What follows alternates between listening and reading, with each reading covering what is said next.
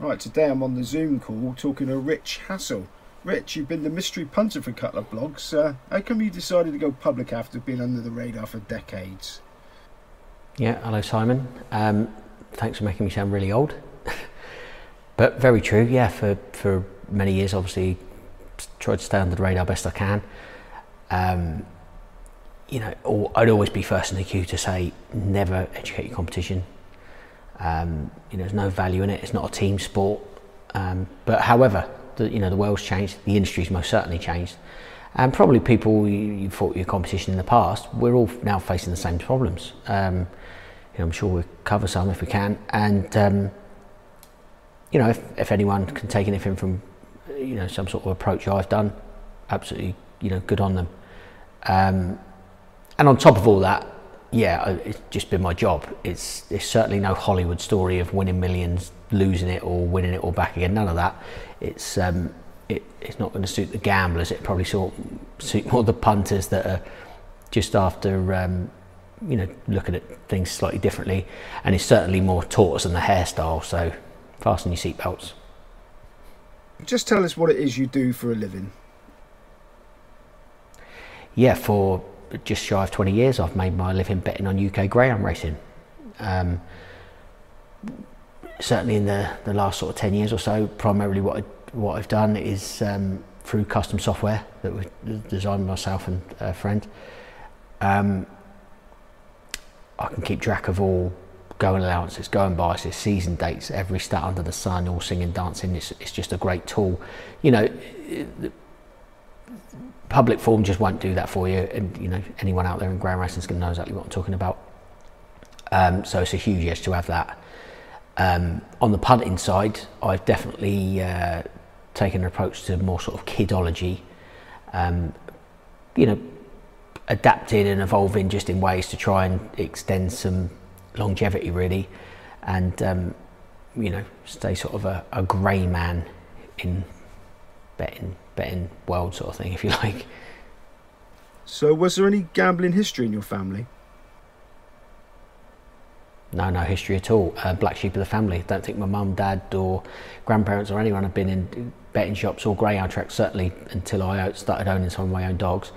Um, I, I, I, see that as an edge though, um, because I haven't got any sort of gambling running through my my, through my veins. I haven't got any baggage. I've got no sort of war wounds or scars from any incidents gambling where it got out of control. Never has. And um, you know, as a headstrong teenager going down a dog track, it was a blank canvas. Um, you know, I, I, know other friends through greyhound racing, same sort of age, and um, even by their own admission, they got a bit out of control teenager years. You know, they they love dogs just as much as me, like a parallel universe. But they got out of control and out of control gambling, and um, you know they managed to turn it around though. So there's, there's hope for everyone.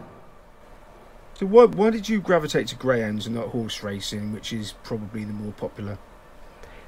Product of a misspent youth, simple as that. Um, during the summers, I was you know quite a sporty kid. I was always out and about.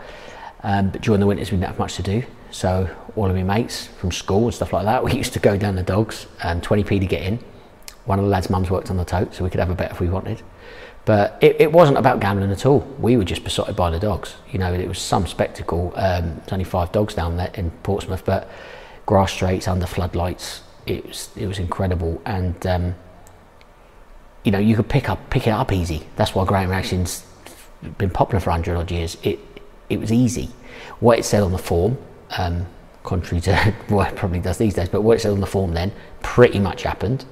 Every dog, once you started knowing them, which you do, you're like a sponge at that age, you knew what they were going to do. You know all their little traits, if they move off at that bend, if they finish fast or whatever. You, knew everything. You knew everything in a very short space of time. And we were just, we were just um, in awe of them, really. So it had nothing to do with gambling. We were into the sport of greyhound racing. And to think there was like 20, 30 school-age lads down there it's quite incredible to think that, uh, that I doubt we'll ever see that again. I mean, to be honest, greyhound racing has sort of had a bit of a downbeat image, hasn't it? I think it's a bit bit late to change that, unfortunately. And um, you know, even since I Portsmouth Dog Track was rough and ready, sort of falling apart when I went down there. But the racing was great. So if you if you took all that away, you would have gone to a field to watch those dogs and that, that setup and that vibrant betting ring and all the, the people down there.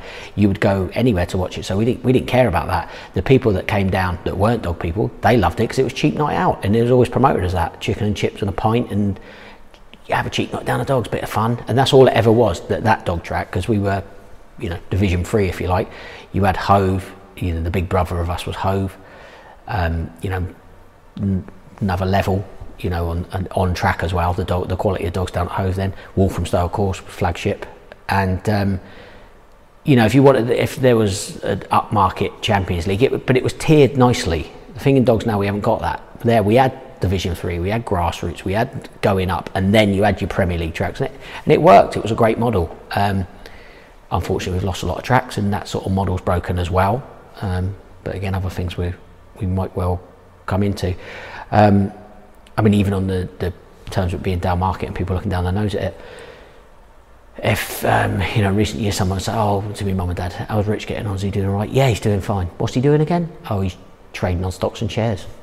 Simple answer. Because, and they're like, oh, that's really great, brilliant. I'm, you know, well done to him. If they say, oh, yeah, he's betting on greyhounds, they're like, oh, that's a bit, that's a bit funny, isn't it? So, yeah, you know, it's um, I, that perception is never ever going to change. So, what can we do? Well, I've interviewed some uh, professional greyhound punters. They're quite big characters. Were there any characters you remember on course? Yeah, there most certainly was. And, um, you know, let's say I started in the dogs in the 90s, these guys were there in the 80s and 70s, a generation above me. I mean, um, you know, I had the bug, but they had the disease. You know, they got it gambling and greyhounds running through their blood. They're never going to be able to get it out. Um, I'd listen to them, and, you know, probably would have been the same for me if I was that generation older. I would have been the as purist of a greyhound as they are. You know, they saw Ballyregan Bob, they saw it all firsthand. You know, once you see stuff like that, I don't think you, there's no coming back. Um, but yeah, inevitably, um, you know, like I say, down the dogs, it, it, was certainly low level. The grading was miles behind Hove and Walthamstow and places like that. But we had elite level sort of people going down there sometimes. Um, what I mean by that is like you know on a Friday we'd have people come from all over the, all over the south of England to go to Pompey Dogs because it was what it was great action. It was you know it was all action, thick and fast. You know, um, the punting ring was vibrant, everything. So we had the Hove guys come down. We had um, people from all over the the south. And people I know now in dogs that I didn't know then they go we used to go down to Pompey then. I was like you live miles away. How did you used to go? There they used to go. They used to go because it was it was a dog man's paradise in some sense I suppose you know not in the glitzy way but it was really really fit the bill for some people. Um, I mean look there was um, you know sort of talking about this pretty recently there was a huge amount of people down there you know, there's probably two, three hundred hardcore ground people. And when I say that, it's like probably that's the amount of people in the UK at the moment that are hardcore. And what I mean by hardcore, a massive percentage could make a living punting on dogs. A massive percentage went on to work in the industry. You know, um, some of the bookies are still going. Um, a lot of people working for bookmakers. You've got your very own um, Lofty, Mike Chapman for Star Sports. He was a three night a week Pompey man for years and years and years. And um, I think Pom- uh, Lofty actually won the Portsmouth Jet the Judge competition once. Don't know I remember that, but that's how legendary it was. If you had to win that, that's a high level.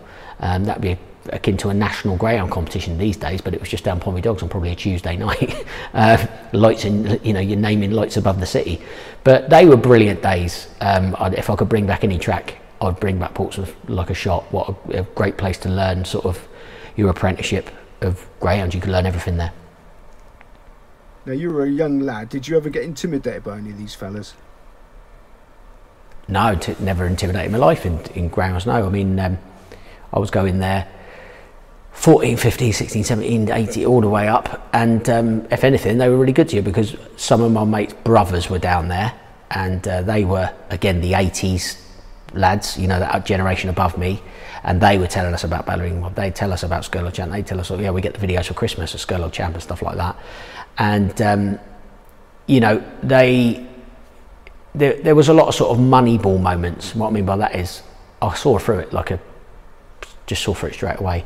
Guys down there, big brash, big egos, having it on sing from the rooftops on monkeys on here on the best judges, all this sort of stuff. You saw it all. A month later, they're skint. You know, it, I, I worked out very, very quickly this game is only a battle of me versus my knowledge of grounds and my ability to bet.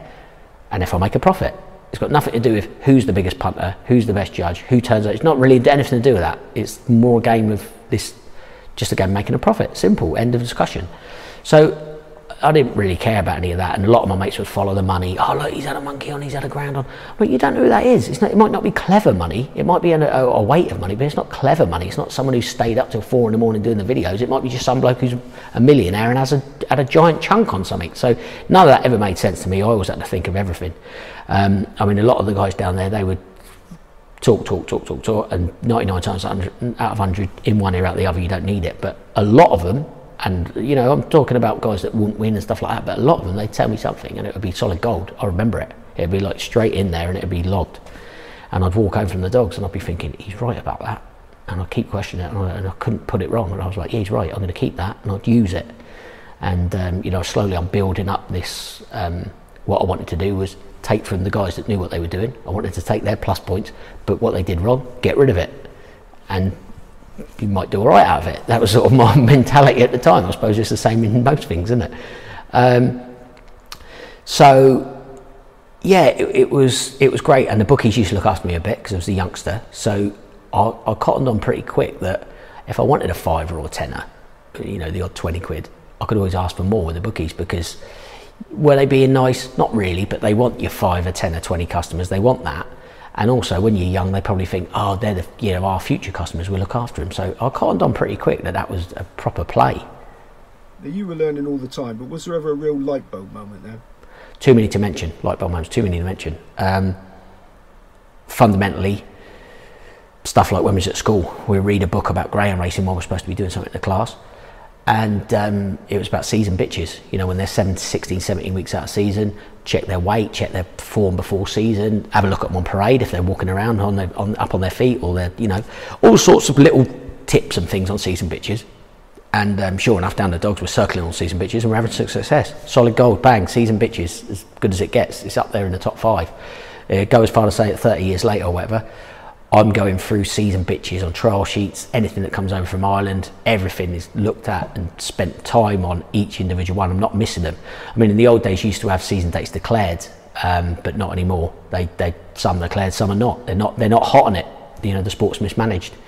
Um, so there's one way of looking at it. It's going to suit me more. It's unfair to the general public because they're not going to see this thing unless they're spending hours like me doing it. But nevertheless, it's a huge edge for me. So I, I'll, again, I'll use it to my advantage. Um, the other thing you had at the time was what we called hooks down there, dodges. And what that is, is the dogs that, like the pack dogs, you know, they're not really um, chasing the hare, they're playing about, mine's not on the job. You know, if you called something a hook down there then, it was black and white, you were, the owner would want to fight you in the car park, you know, it was that bad. Um, but now, obviously, we've moved on from that and people have got half a clue. And um, you know, you can use those dogs to your advantage because you know they don't really want to win. You know roughly what they're going to try and do in a race, and they can muck another dog up and leave a race for a finisher. And you need to know these screws. So season dates, dodges, all that sort of stuff. You need to know. But the biggest one of all was um, really to do with the ground and the weather. So it's grass straights back then. Now Portsmouth, right near the sea, you could have four seasons in a day. You know that place would be covered in fog in three minutes. Well, I remember one day the rain just come in and bottomed out the, the mud and the dogs were skipping away out the mud. And I remember the bitch I back, she was tailed off. She got beat to the moon. Well, a couple of weeks later, sure enough, she's in an easier race. She's bigger odds and it's a bright sunny day. She wins off the track. I thought, this, this ground, it, the form don't tell me. The form told me it was 20 slow, but it didn't tell me it was favouring the inside or the outside. I mean, people got a memory like goldfish. You'll forget two weeks ago. You'll forget that, and you'll forget the certainly the intricate ones. You'll you'll forget. So I thought I need to um, start writing this down on a calendar. And um, you know, I really got into it by then, and I thought, you know, instead of meeting the lads at quarter past seven going in, I'm going to get down at quarter past six when the gates open. I'm going to take my calendar, I'm going to write down all these biases and mark them on the race card.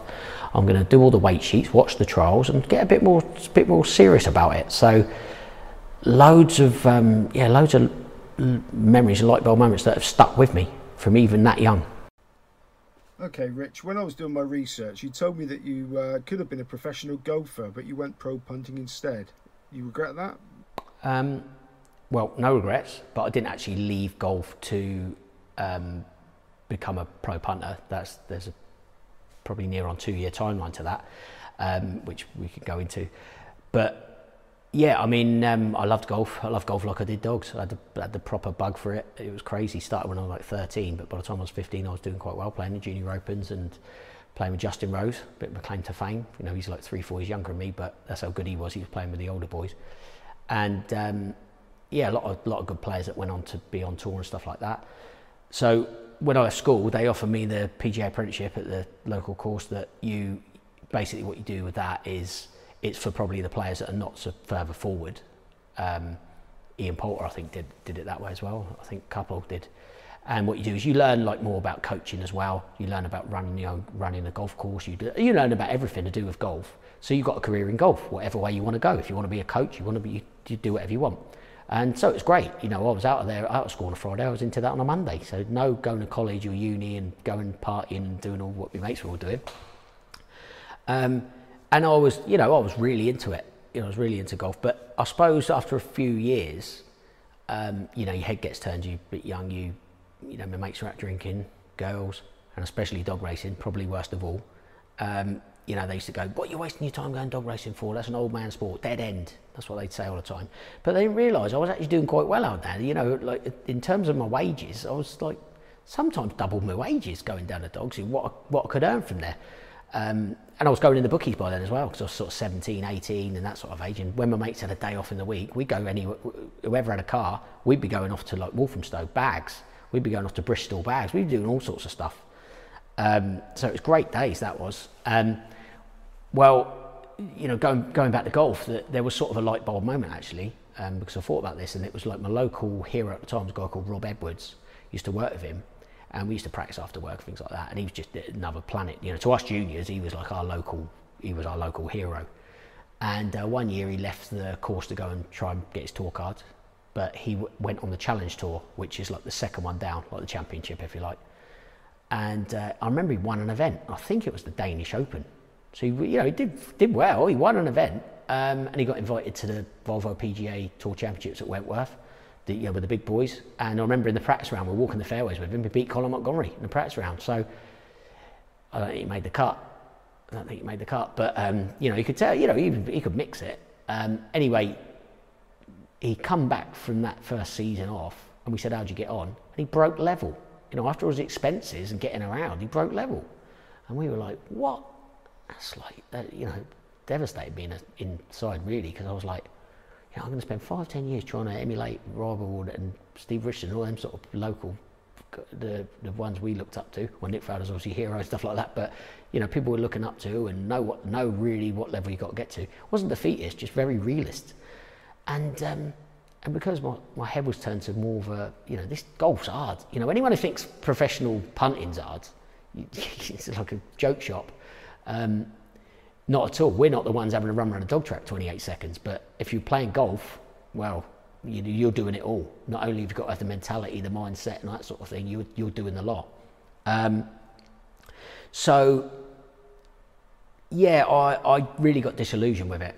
Um, coincided with this sort of time is when I was getting an earner down the dogs, like you know, proper. I was writing it down each month. I was with it. I was even winning the bookies a little bit. You know, again, not get yourself at it that think I could make a living or anything like that, but I was I was sometimes doubling my wages and getting an earner. Um, and I bought a dog. Great idea. Didn't even own a car at that time. So there's your there's your um, priorities as a young kid, isn't it? Didn't have a didn't have a dog, but I, uh, sorry, didn't have a car, but I want a race dog. So I saw it in sporting life. Um, repeat mating this bitch out of so and so and so and so and so and so and so and. Um, you know, didn't know who they were, but it said Welsh Wizard, who was this Bristol dog I was following. I loved him. He kept winning off the back. He was just a nice, genuine dog. I went, I'll have that. 250. Yeah, I'll have that. Mate of mine drove me out to Wales to pick her up. Um, come back. The other lads helped me out get a trainer, and they said, yeah, there you go. And it was, worked out as a fiver a day, and plus expenses. And I was like, hmm, it's actually a bit, bit juicier than I thought it might be. You know, I didn't even think about it. That's the sort of age you are, isn't it? So I need someone to come in. Um, Eh, make any of the Pompey dogs lads laugh, but Shan, the ice cream man, he wasn't a bookie then, but he ended up a bookie. Um, he was down the golf course, and I said, Shan, do you want to come in on this this bitch. I like her brother. I like the half brother, and I gave him a bit of spiel about it. And he went, "How much do you pay?" I said, 250 plus the expenses up to uh, up to Wales." He went, "I'll give you a oneer." Typical Shan. So I learned I should have said just said a monkey, shouldn't I? You know, but you, you don't when you're that age or anything, do you anyway? And um, but he's good as gold, and you know, I think I owned other dogs with him as well. I can't remember. And um, yeah, so so I had this dog, and I was yeah really besotted by being an owner. I loved it. You know, when I could go up the kennels on a Sunday, I'd go and do all that sort of stuff that most people do now.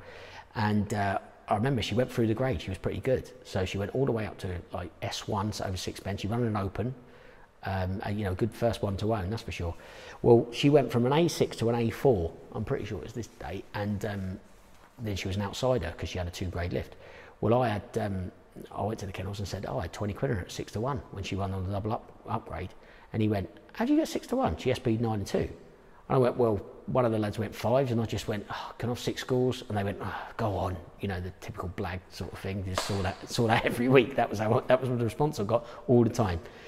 Um, and he went, "Oh, right, okay, well done. Yeah, that's that's interesting." Obviously, he must have put two and two together and thought about it.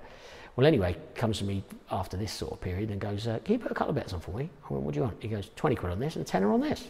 I thought, "Fine, no problem at all. You know, that's that's well in range, um, state-wise control. You know, good as gold." So they weren't favourites. I thought, well, I'll go with him. What I do is I'll just match the stakes he give me. I won't tell anyone. Just keep it quiet, and that's the way we roll. And um, I was blagging the death out of them. Extra half point here, point there. I was you know very red hot on that and was turning a profit off it each month easily. You know, just a, not again mega money, tortoise job, just chipping away. Some months might make a couple of hundred, paid all my kennel bills, didn't it? And things like that. The way I looked at it, it was just, you know, I was just enjoying my hobby, and it was free. Basically, my hobby was free, and I was learning, and I wasn't losing. You know, great recipe. Um, so we were doing this for a while. Well, anyway, he comes to me one time. He goes, "Your bitch is going to run well tonight. Have this on for me." Give me like two and a half hundred quid. I thought, bloody hell, normally gives me 30 quid, 40 quid. So I thought, okay, well, to, this, this is a goer. I had about 70, 80 quid on me at the time, I think, something like that. Maybe most I ever had on at that point in my life. And uh, my mates are there with me, I'll have 20, I'll have 30. Went and told Shannon, I'll have a oneer. So we had a bit of a chunk um, between us. Um, and we get round the main ring, nine to four. Smash, bang, bang, wallop, gone. Um, one us, twos gone. Well, one of my mates was clerking um, for one of the main bookies, and I said, "Can I have twos? And he went, "That's the owner." And he can go go on down to the owner. You can have like two and a half or whatever I wanted. Um, I think they used to look after owners better at dog tracks, and I think the bookies had more of a, you know, they they were doing well. They they look after owners, and I think they look after the younger people. That's why I saw it anyway, because they're thinking future customers. It made sense. Um, anyway, let's go on seven to four, six to four. When odds on. Um, first bend, she's last, but going around the third bend, she's gone three, four clear drawing away to win. So go around and sort out the trainer, and I said, I've got you twos. He went, I thought I opened nine to four. And I took you as a compliment. I think he probably thought, oh, he'll get fours. I'm such a good blagger, this kid. Well, no, I said, no, obviously, chaos out there. You know, everyone wanted on. And, you know, I know what ground racing is. I, I knew that there was a certain level you didn't want to start punting over you know, I was learning valuable lessons again, taking them on board. The moment you go over a certain level, you're into a slightly different game, you're into a slightly different way. You're not going to be able to blag, you're not going to be able to sort of maintain under the radar. But the other thing was, obviously, it was all kennel staff money. And there's so many people down a dog track that I reckon would rather have a pat on the back than win a 50. Honestly do. You know, it's an ego sort of thing. I think they look to go down and get on this tonight, get on this, this is going to go well. And you have to be careful of that. You know, loose slips sink ships. I, I straight away I clocked it. I thought there's only there's, there's only because there's like a Chinese whispers. Kennel Hands told someone else with a big mouth. Dave told someone else, and everyone wants to look good. Simple. So um, never forgot it. Never forgot it. Um, so yeah, in conjunction with sort of this love of dogs and you know I, I, definitely took my eye off the ball with golf got a bit disillusioned and um, yeah I left golf. Are there any similarities in your mindset to uh, from golf to punting? Was uncanny absolutely uncanny. Um, you know let's think for starters you spend a lot of time on your own practicing. That would be the time you spend alone doing your videos and your form. You know you're always on your own. Um, a round of golf takes about the same time as a greyhound meeting, four hours, three, four hours, and that sort of thing. So you need to be concentrating for that period solidly. Um, you know, each race could be the equivalent of a golf hole. You know, if you have a good, if you make a birdie, what do you do? Keep a lid on it, stay in the zone, repeat. It's the same as if you had a winning race. Don't get carried away. Repeat, carry on. Um, if you have a loser, you know, if you hit a ball in the trees and have a battle, you need to really fire yourself up, bounce back quick. You ain't got time to be moping about feeling sorry for yourself. Same as if you lost on a race. It's just come on, you've got to move on. You've channeled that anger back up. You know that you you the, these things were amazing. Even uh, go to the extent after the round. What do you do? You evaluate your performance. What did I do well? What didn't I do well? Right, let's go back to the practice ground, work on it, and it's a constant uh, a constant circle. So without knowing it, I already had this these uh, mental skills and this um, outlook just was a transition into pro punting. It's exactly the same, especially pro punting on greyhounds. Um, you know, the work ethic and everything like that, that just was, was natural in me from such a young age. So I had absolutely no drama at all of any of that. Um, yeah, so, you know, I'm quite thankful for that. Then, of course, you're the era that uh, the exchanges come in. Was that a game changer? Well, of course, yeah. Anyone around the same sort of time in the early 2000s is going to say exactly the same. If it wasn't for Betfair, I wouldn't, wouldn't have done what I did. Um, however, how it came about, ironically, it's, it's not one of these you wake up in the morning and think you're going to be a pro punter. It, don't happen, didn't happen for me like that. I doubt it happens to too many. Um, I was left golf and I was sort of just munging around, and my dad said, "Look, you can't do this. You're going to have to do something. You know, you can't just mung around." Um, so I, he said, go in the Royal Air Force. Now, my dad was an officer in the Navy, and my granddad was in the Navy. But he said, go in the Air Force. I said, why go in the Air Force? He said, they've got the most money for sport. You play golf for the Air Force, you play golf for the Tri Service. I thought, yeah, all right. So I went down the careers office. They said, uh, what do you want to do? I said, intelligence analyst. They said, you need a degree for that? I said, I ain't got a degree. I said, I left uh, work on a, I left school on a Friday with CM maths and English and sport, and I was like playing golf on a Monday. He went, all right. So I did an aptitude test and they went, yeah, you can get in without a degree. Crazy. Because of golf. So he was right, he was true. They are really into it that bad. So um, yeah, I went in. You did need a degree to do that job. you know, I was bottom of the class, absolute dunce. Um, you know, I couldn't keep up with these lads. They was fresh out of uni, computer geeks. I was just not in the not in the same league as them. But I did have a big edge on my fitness. You know, because obviously a sporty kid. So even though I was bottom of the class, I did have some sort of edge. But to cut a long story short, I got injured on a, like this little salt course thing. And there was a massive cock up. I had to go to bloody Bedford. The, the, the base hospital was shut. I had to go to Bedford A&E. I was there for like six hours or something stupid, eight hours. And um, they were, at least they were honest. They said, look, you might have a problem down the line. You, are okay, but you might have a problem down the line. Um, here's a compensation package you can take if you want and, and leave because you, we might not be able to offer you the position you originally wanted. And um, so I took it. And you know, there's there's always the backup. The good thing about services is always a backup that you get a pension or an ongoing physio and stuff like that from them if there is these problems. So there I am back at my mum's. My mum and dad got divorced. I'm back, moved back to Portsmouth. Back at my mum's house. I'm on crutches. Got nothing going on. 25 years old. Go oh, hobble around the bookies. My, mate, mate's brother Dave's in there. He says, uh, "You still following the dogs much?" I said, "Yeah, yeah. I'm going. To, you know, when I was away, I was going to Milton Keynes. I was going to Henlow. was all sorts of stuff." He said, "Have you tried Betfair?" I said, what is that? He said, online, you can bet against other people, you can lay bets, you can put your own prices in, do all sorts. of, said, like, sound, this sounds like paradise. So I went home, and obviously I got a couple of grand in the bank, that's it, to my, to my name. And um, just by mucking around for three, four weeks, I'd caught like, you know, just under two grand. Well, just, I, was waiting, I had a job offer. It was like 1500 a month for this job. Well, I just won 800 quid in three weeks, messing about. I thought, I've got no responsibilities. All I need is moving my mates. I need my rent and beer tokens.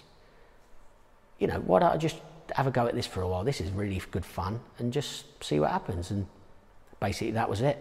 That was it. No looking back then. Okay, Rich, just get into how you actually do it. You, you tell me that you, you play tracks differently and you did exotic mug bets. Um, yeah, so Betfair was going well. Um, yeah, sort of came about. I had a few tracks that I was playing at the time um, for different reasons. I had different ways of playing them. I had um, Crayford, Walthamstow, Sunderland, um, and I'll play them in different ways because I could see who was um, you know, the better quality of judges, really, if I'm honest. It was simple as that. You know, Walthamstow, the best dogs, it was the best racing, the, the best people were there. And what you do there is I play very reactive. I play like I did at Pompey there because Pompey was a vibrant market as well. People knew what they were doing. I'd let them bash the market about, and right at the end, what looks too big? What's the wrong bet? I'll have a little bit on that and a little bit on that.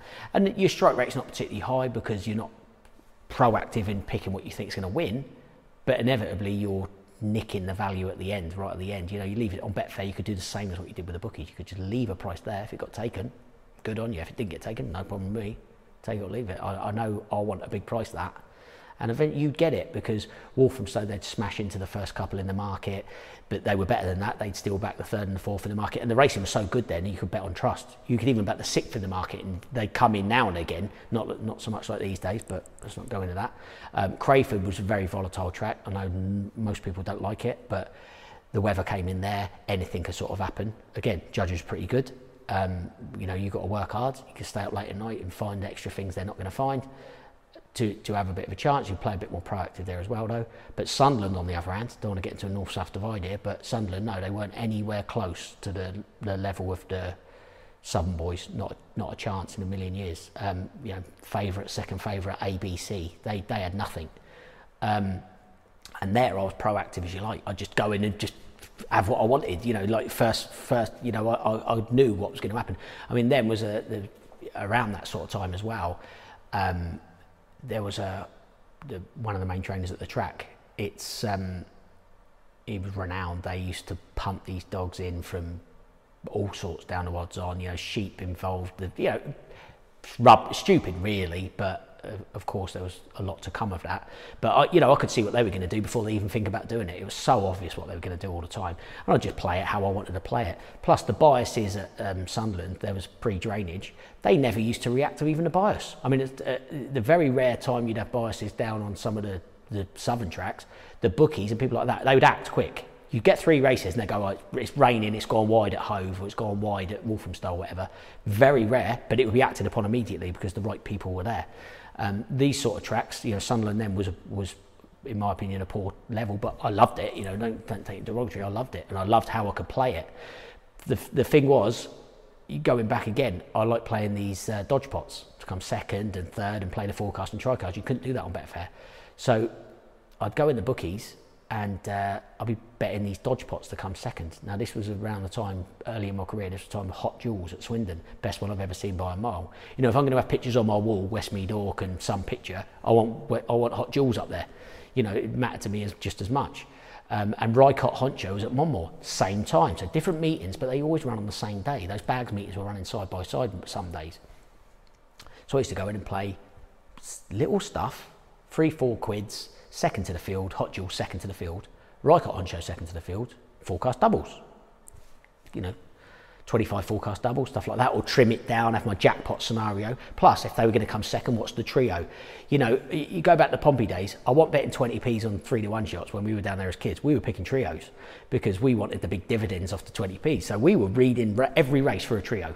I still do now. Every race, I'm reading it top to bottom. It's not just, oh, that'll lead up, that'll win, that's it. No, I'm, I'm reading the whole race. I'm reading what's going to happen at the drop. I've always been like that. I'm watching what's happening at the drop. If a dog goes past six clear, you don't watch it go around to the drop. You start looking left, see what's going on behind, picking up all your information. So, very easy for me to read races. I know it sounds a bit arrogant, but yeah, it was piece of cake. Um, so, especially when you've got dodge pots of this quality, you knew what they were going to do. So if there was three dogs that got a lead and you got Hot Jewels, Hot Jewels is going to smash them, it's going to ruin them. They're going to throw in the towel, him harassing them sort of thing. And you got the two stayers come through, or the slugs, and you get you get hundred to one trios all day long, and they you know so much juice. So they weren't mug bets. I mean, Hot Jewels was going off seven, eight to one every week because really didn't want to win. He never hardly did win. And I think the on-course bookies were playing the same game as me. Certainly at the end they were. They were pushing it out because the dividends were coming in 30, 40 to 1 on these forecasts. He was going to be second every week. He was second seven times in a row once, I think, something like that. Seven, eight times. Well, the double with Rycott Honcho, just the same. Rycott Honcho was giant prices, playing them in the trios and stuff as well. And you only got to get these sort of quid forecast doubles in. You get monkeys, you're getting grands. Well, for many years, I'm making my, my basic wage. I'm getting a couple of grand a month out of just the dodges. Dod, just the dodges. Nothing to do with Betfair, nothing to do with that. Nothing to do with my little plays like nicking a grand out of there, nicking a grand out of there. You know, I can make three, four grand a month with, you know, piece of cake. You know, so anyone who says, "Oh, you can't do this; it's so hard to beat," the pro-" no, just use you know, if your skill set is, is high enough, you could uh, you could do it. Plus, the bookies always pay with a smile back then because he's doing nothing wrong. It's SP. He's betting like no slips are over 50. He's putting six bets through in the morning. He's buggering off, doing all these type of things. And uh, of course, keeping your sanity in this game is really important. So if I was going out, I might go and put like a two pound lucky 15 on. On four dogs, I would have backed if I was home on Betfair, but I had to go out. If all four won, okay, I'm not in control of any price there or anything like that. But if all four won, okay, you you won you won 800 quid off it. It's okay if I was at home, I'd have won bloody two, three grand. But I got something. Keeping that sanity the whole time was ul- ultimate because I, I know how mad I'd go if I made a mistake. So I had to, you know, make sure I was on top of it. So all these mug bets, these so-called mug bets, again, you can just kid them and turn it on their head. They're not mug bets at all. The amount of juice you're getting in them is absolutely horrendous. Ah, well, horrendous for the bookies, maybe, not you. Tell us about kidology. Well, I'd never heard of the word. There is a word. I've never heard of that word until um, Harry Findlay said it to me. Now, I don't even know Harry Findlay, really, if I'm honest. I met him like three times in my life. Um, but nevertheless, he did say it. And, uh, you know, all credit where it's due. What it was was around the time uh, Harry had Coventry. Um, he, Harry's very good friends with all the load of the Portsmouth guys, the old Portsmouth regulars and stuff like that. You know, they're all his, all his good mates. And one of you know mutual friend Grant, who I you know know his dad and everything, know his brother and stuff. Um, Grant was helping Harry out at Coventry, uh, going up every driving every meeting up from Portsmouth to Coventry and back. He was doing it nearly all the time, or uh, you know staying up there sometimes. But he, I bumped into the bookies or whatever, and he said, "Oh, you should come up there. Racing's so good." And um, I said, "Yeah, thanks. Yeah, I will come up." And, the and one night the racing was good. We went up there, and it was like going to a derby final. It was like there was an amount of hardcore greyhound guys up there you wouldn't see unless you went to the derby final or back in Pompey days. You know, was, everyone from around the country went really, and uh, it was brilliant. And afterwards, we went for like a Chinese or whatever before we went home, and there was a lot of people there I don't know as well. And um, Harry's paid for everyone. You know, all the Chinese, all the beers, paid for everyone. Well, I don't know him, and I felt a bit like, uh, Grant, hang on, you know, like, can I pay my bit? You know, it's not how I roll, you know, don't want to take libos. I'm sure Harry's had a load of freeloaders off him in, in his life. But um, he said, no, no, he's had a big win today. He's good like that. He's generous. He always loves doing it. And I said, yeah, even still, you know, I'm a bit uncomfortable. Um, he said, listen, don't worry about that. When you come up again, um, just get give him a tip. So he loves that. He said he loved that more than you paying for your Chinese. I went, ah, you know, that's fair enough. I I could live with that. So um, not not too distant future, I suppose. We went up there again. I, I didn't forget. I thought, yeah, I'll, I'll get, I'll find a nice bet, and I'll let him have that bet. And it was a six pen race. And favourite was odds on, had to lead, but wasn't guaranteed a lead really. And also there was a season bitch in the race, typ- typical me. Um, bang out a season. Um, pre-season she would have beat the favourite on merit easy anyway. The weights were right, everything was sort of right, and she had outs, stays on. You know, anyone who knows me you know what I'm talking about. Five to one, great bet at the price. You know, not saying you're going to win. You never say that in you ever, but great, great bet. Should have been after after price five to one. So anyway, we get to the track, and um, Grant's coming up to see Harry in the office or whatever, and he says, "You got that bet? You got that bet for Harry, have you?" I said, "Yeah, yeah." In the six pen race, the four bitch. He went, "What price is that?" I went five to one. You might get eleven to two. He went, "You silly f." He goes, "You can't give him that. He, he's going to have ten grand on. He won't be able to get on that. He needs like even money shot." I'm like, "Well, I ain't got that, so oh, you bugger it." You know what I mean? That's, that's you know, forget it. So anyway, um, obviously didn't give it to him. So sure enough, after we were back in the curry house, uh, Chinese, I think it was, and uh, Grant goes, "Oh, Rich back the four in that six pen race." And you know he was going to give it to you, and he went, "Oh, you know, all right. Well, he can pay for the Chinese then." I thought, "For Christ, well done, Grant." You know, there's like seven guys out I don't never meet again in my life, and I'm thinking I've got to pay for everyone's Chinese now. I'm trying to do a good term for someone. You know what I mean? So uh, it's quite funny, but I, actually, I think Harry paid after Chinese, so he's a good egg, and he didn't, he didn't make me pay it all. But um, as it comes back to, it was a, this was this night, um, so we just started chatting, and Grant was saying, like, you know, I don't know how he gets away with it. We're all banned from the bookies, and he's not banned, and he's still copping it in there. And I just told Harry roughly what I was doing, what style of bets I was doing, and things like that. Um, you know, at first you you know you say intimidated. I wasn't intimidated, but I'm talking to someone who sort of to me, he bets in telephone numbers compared to what I'm betting in, and I'm telling him I'm betting these little bets for 20 and 30 quids and stuff like that. But he went, that's kidology. And I went, you know, sort of taken aback. He went, yeah. He goes, I, I, I really love all that sort of stuff. Um, you know, it's, uh, it's clever. I'm into it myself. And I thought, yeah, actually, I, you know, I'm su- really surprised. He's the first person who's ever sort of worked it out what I was doing. And, and there was a word for it. So I went to check that word and it was right. It was what I was doing was that. It was like sort of a deception or a cunning and trying to make them think I'm not doing what I'm really doing. I'm just looking like I'm just normal punter, whereas really obviously winning. And um, it was what I was doing. So full with him because I spoke to many people in my life who I've told them roughly what I'm doing and they immediately cottoned on what I'm doing. But he did. So um, yeah, fair play. And uh, you know, I, I have success in the future with other things because if you want someone involved in greyhound racing, you want him involved. Right, Rich, uh, you were talking to me before about um, the 2008 recession and changes you noticed. What were they? Well, a lot, a lot. I mean, let's think back already. It's, you know, I was learning on the job pre recession. Again, right time, right place. I don't really believe in luck, but you take advantage of the opportunity that coming for you. Um, like when I was 25 doing nothing, I took a chance to do punting. It, it was, you know, if I'd had a wife and kids at the time and a mortgage, it wouldn't have happened, would it? It's just happened to be, you know, age and the time, you know, same as the older guys in the, the from the 80s, they got a different outlook to dogs that I have. Um, so, yeah, w- what I noticed the most really was obviously the, the loose money dried up, the, the credit cards and things like that. We were in a reckless time. You could go get a mortgage and get a two grand cash back. It was such stupid time. But all the credit card punters, all the um, the guys on the machines, they've started drying up a little bit. And I think the bookies, in my head, I'm not saying it happened, but this is my opinion.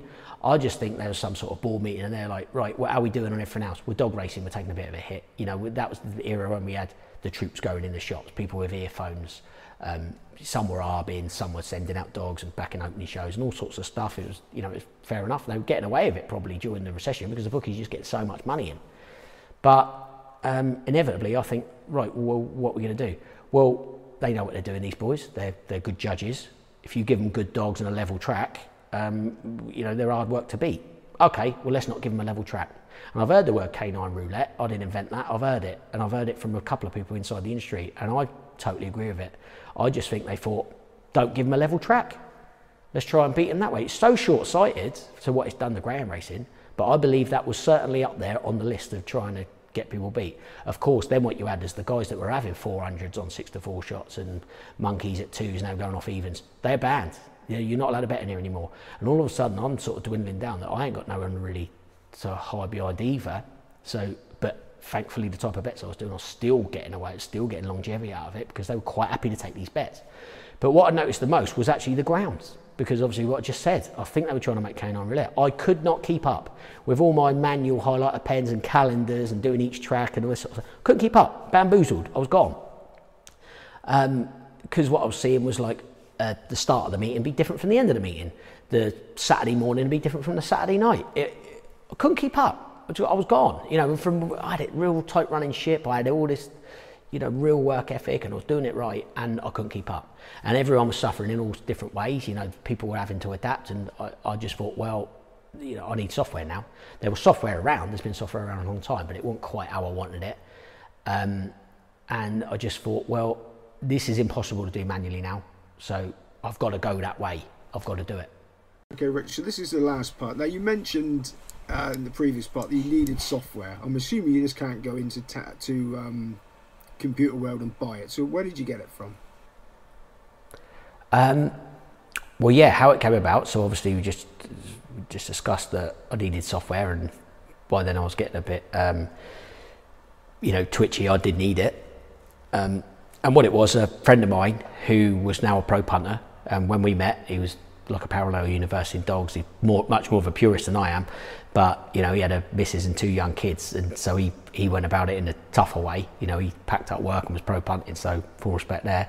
He was just doing the opens, and him and another fella, clever guy, they designed like the template for this software, and they showed me. And are you in on it? I'm like, yeah, well, I like it. Where we at? And they're like, well, we found a programmer, we found someone that can do it, um, but you know, it's going to cost ten grand, and the bloke's in Syria. I was like, oh, Christ. And then, and then the next day, oh, I've had a, a better bid, six grand in Baghdad. You know, it's some sort of joke. You know, obviously it's a joke, but it was it was getting ridiculous. So anyway, obviously I become desperate because I couldn't couldn't really continue the work I wanted to, and uh, a family member of mine was be- between a job. Uh, they didn't know anything about greyhound racing, but they had a, you know an idea of doing this, and um, obviously the benefit being they may not be a computer programmer, but they we were on call 24/7 almost. You know, I, I need this done because this, here's a video to show you why, here's any explanation you need, and just to make it happen. It's not to pick us winners or anything like that, it's just a tool to make your job quicker, keep track of everything I want to keep track with. Videos, watching any video you want uh, against other dogs, against dogs that run, didn't even run against them, all, all sorts of singing and dancing stuff. Um, I've actually got that on YouTube if anyone wants to look at that software. You can leave a link to it or whatever. Um, and um, we got it done.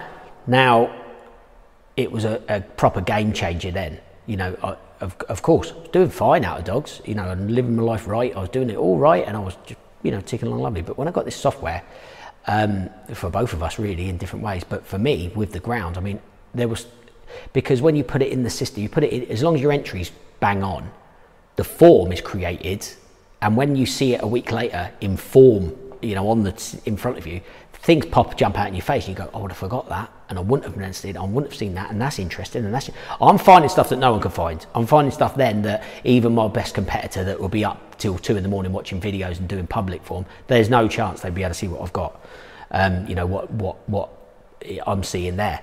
So uh, eventually, um, with all these ground movements and the volatility, I'm finding things that were running in. It was all outgraded. Everything was outgraded. So. Um, you know, I wasn't changing my my mug bets and exotics. I wasn't really changing it. But the problem was, I where I used to play the kid game. If I had a draw in one shot, I wouldn't use that shot for a few weeks and just play some muggy sort of bets in there. Like even more, like sometimes I just sort of throw away bets just to keep the keep it all ticking. I'd use other shots and I'd, I won't write it actually down. I'm not going to say I'll write it down. I probably should have done, but I knew how to juggle it. I knew what the vibe was in each. You know, I started knowing the the shop staff, they most of them would become my friends anyway. So they'd tell me if there was any sort of heat coming along, they you know they would go, no, he's a, he's a good customer and that sort of thing because you know pay for their lunch now and again, bung them a score, that sort of stuff. But nevertheless, I just didn't change mistakes, but I just hit more because this software, it, it what might have taken me five hours graph took me two. My accuracy went ten times through, like almost ten times through the roof of what it felt so I was hitting all the time. It just became embarrassing how easy it was. It was just a joke. I was using this volatility canine roulette and I was using it in my favour. It was like a joke. Um, well, eventually, of course, all the shops are like, you can't do those bets in there anymore because you, you, can only you can't keep going in every every week and drawing twos and threes and stuff like that and the odd fight. You can't do it. Um, it, it, don't add up, especially this after the recession. There's no one to hide behind anymore. It's nothing, nothing like that. So um, yeah, inevitably, uh, it put me in a different position I've ever been in before. So I'm assuming this is where the networking came in. That's exactly what it leads on to. Um, I couldn't get on, but then there was other people who could get on for me. Now the, the, the thing is, uh, I met different, you know, a lot of my childhood mates. They're not gamblers or anything, and they sort of fell out of love with greyhound racing over the years. They used to be in the greyhound racing, and but they're not anymore. But obviously now I'm in more circles with with bit more nationwide and gamblers.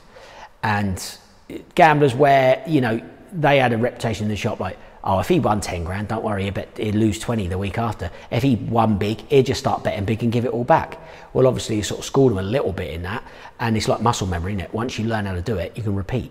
As soon as you get used to uh, showing an earner out of it and having a, making a bit of profit, it's very addictive. It's probably as addictive as gambling. So they cottoned on very quick, and obviously, it just keep a lid on it you know, the discipline. Look, if we cop, if we're winning, don't just go and add zeros on the next week because you just ruin it all. You just get banned. So I like this dripping tap theory. Just keep going. You know, too many people want to blow it up tomorrow, but you don't know what's there two weeks later, do you? And look what we're seeing in greyhound racing now. You know, it's, it's sort of in a bad way. So you, you should never think that. Um, oh, it's you know it's going on forever, but you should never really try and blow it up the, the following day. You know, you just want to play it right, keep it all balanced. Um, so yeah, we had that, and I had another mate who was sort of in. Um, he was in circles with a lot of poker players and stuff. And he had a bookie. It was like a sort of I don't know what he was, like an independent, but he I think he was laying big stakes bets to a lot of people. Well, he would he would price match us on dogs on the TV dogs. The TV dogs was a piece of cake. It was honestly a joke. I mean, BAGS is like tough. The TV dogs is like you know, child's play dogs. Anyway, the ricks were always there from the firms, weren't they? But you couldn't really bet them because you get restricted and stuff like that. Anyway, this this guy would price match us. Well, we weren't getting greedy. We're just like, well, let's try and kid him along. I'll have 200 he has a oneer, so we had 300. We'll have a little Trixie or something, and, and yeah, we're betting four to one shots going off evens and stuff like that. Because you'd have that in dogs. I mean, the horses, I suppose people go as palpable, whereas they weren't palpable. They were all getting paid as well. There wasn't no issue.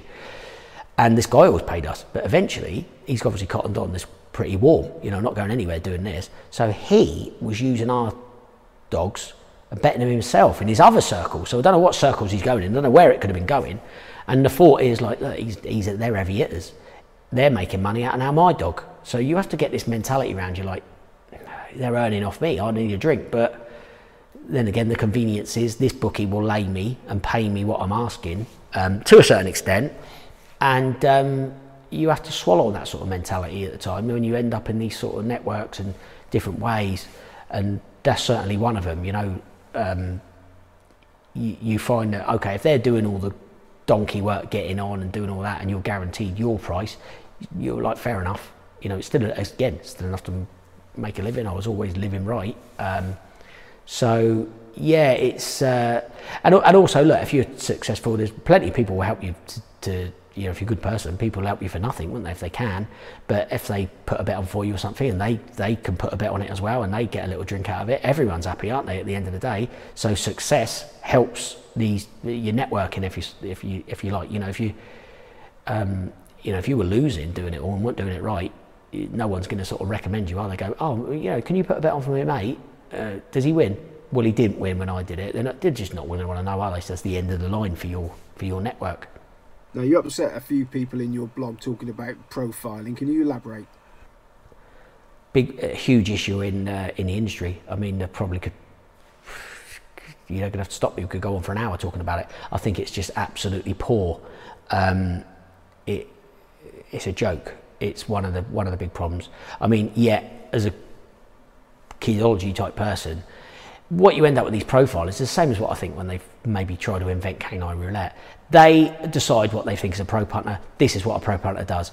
Heavy singles, very selective uh, price always crashes, that's a pro punter. Well, it's not, is it? A professional is someone who makes a living off what they do. At the end of the month, they can make a living, and it don't matter how they did it, but they got the money to do it. Don't matter what type of bets they did, don't matter if they turned over, don't matter if they can make X amount a month that they can live off. It, they're professional what they do. So this profiling of professionals, I think they've left it very like minuscule that this guy fits the category because there ain't many out there. I think they misread dog racing. Dog racing people are very shrewd, and uh, I think they just totally uh, said no one to go to that level out there. No one works to that. No one could do that. You know what happens there? No one could do that on purpose. No one could do that, and you know they thankfully they're wrong. I mean, how stupid is the profiling? There's people out there that generate gamblers. They're they're banned after two bets because they beat SP. Well, anyone can beat SP. Stop putting stupid prices up. You know, it's, it's, it's a whole the whole model is com, is completely broke. I mean, if they invented canine roulette, it's come back to bite them on the bite them on the behind because now I think they've lost all integrity in the sport. The governing body is mismanaging it as well. And what you're doing, you unfortunately, you're driving away all those greyhound lovers and owners. Majority of punters are owners. You've got to remember they don't want to own dogs anymore.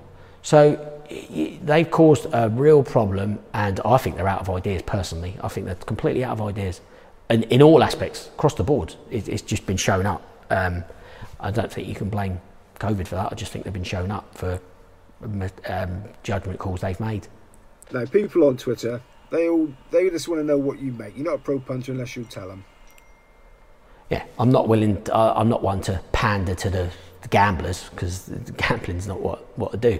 Um, but look, I have moaned at people sit in a broom cupboard and they, you know they're always the, always the idiots that they try and pick things off. Oh, show us how much you won, all that crap. Um, well, in a nutshell, the, the best year I've ever had, I won enough to buy a fair sized house.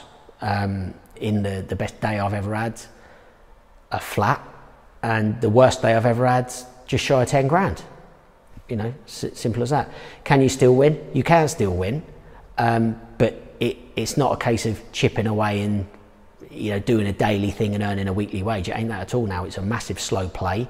Um, you read that blog about like the, the the predator that I'm talking about. You're waiting for the stars to align now. There's Ricks daily. You've got to let him go. But when you get the, you know, what I would say to the, the average greyhound out there now, yeah, we know they're doing this sort of canine roulette. The surfaces are absolutely atrocious for the majority across the board.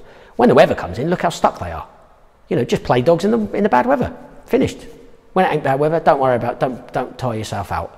Just play when the weather comes in. I mean, look what happens in the frost. They get caught out. It's bang up the rails. They could nothing they can do about it. When the rain comes, the insides will go bottomless when they start killing the rail. So all just just do that. Just do that. I, I, you know, I know people want to have their hobby and go and watch the dogs three nights a week and they enjoy it and want to read the form and have an idea. But the form's never been less accurate.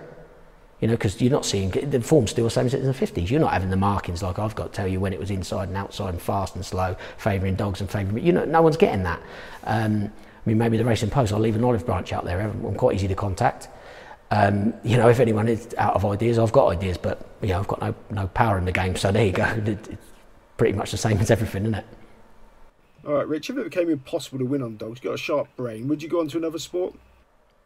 Well, cheers, but I don't think it would be impossible to win betting on dogs. Will it be impossible to win the amounts you've always been accustomed to?